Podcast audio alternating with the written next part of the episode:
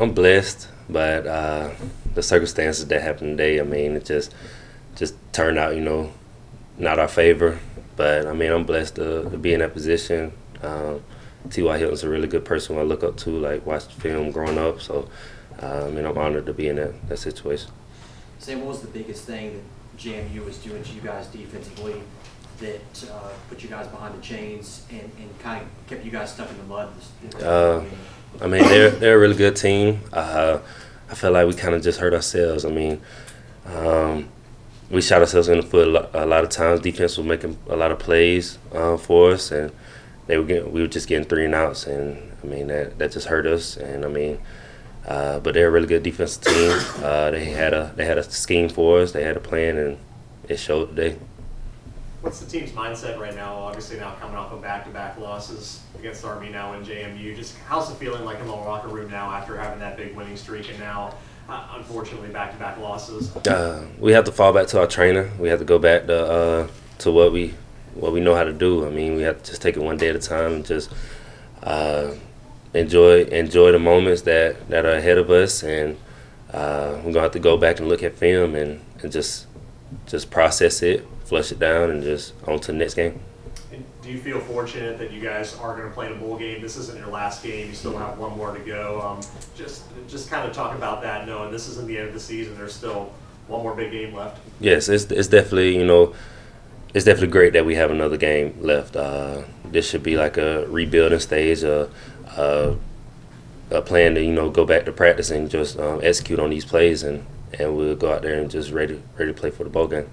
Sam, what did this day mean for you at the beginning, before the game started, senior day out there with your wife and your kid and your family, and, just soaking that all in uh, as as a senior graduating and things like I mean, it, it was an honor. It was a blessing having my family out there to, to enjoy the time with me. I mean, my last time on the surf turf, it was it was amazing. But uh, out there on the game, it, I mean, it didn't turn out how we wanted. But uh, we, we just, I'm blessed to have my family with me and, and everyone everyone out there that had their families and got to enjoy this senior night. I mean, it just didn't turn out the way we wanted.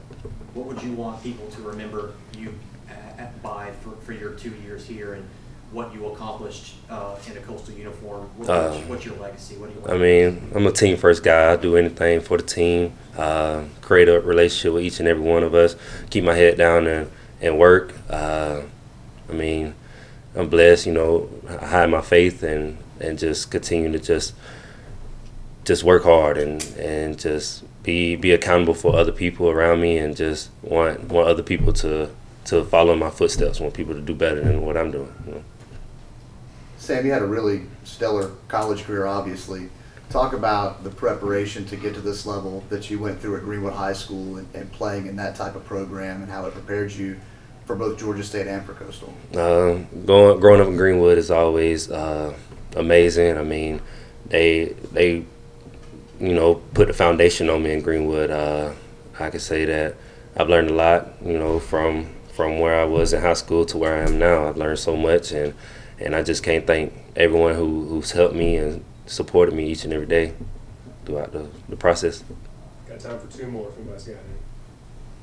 Sam, when you uh, when it comes to that record, did, was it something you knew you were close to, or was it one of those things where someone told you afterwards and, and you didn't even know you were that close? Um, my my wife actually told me about it, so so she she kept that in my ear that uh, that I was close to beating all time, you know, record holder and, and receiving. So I mean that's that's an honor, but I'm just here to just try to win my best to win games and, and just do whatever I can for the team to, to win.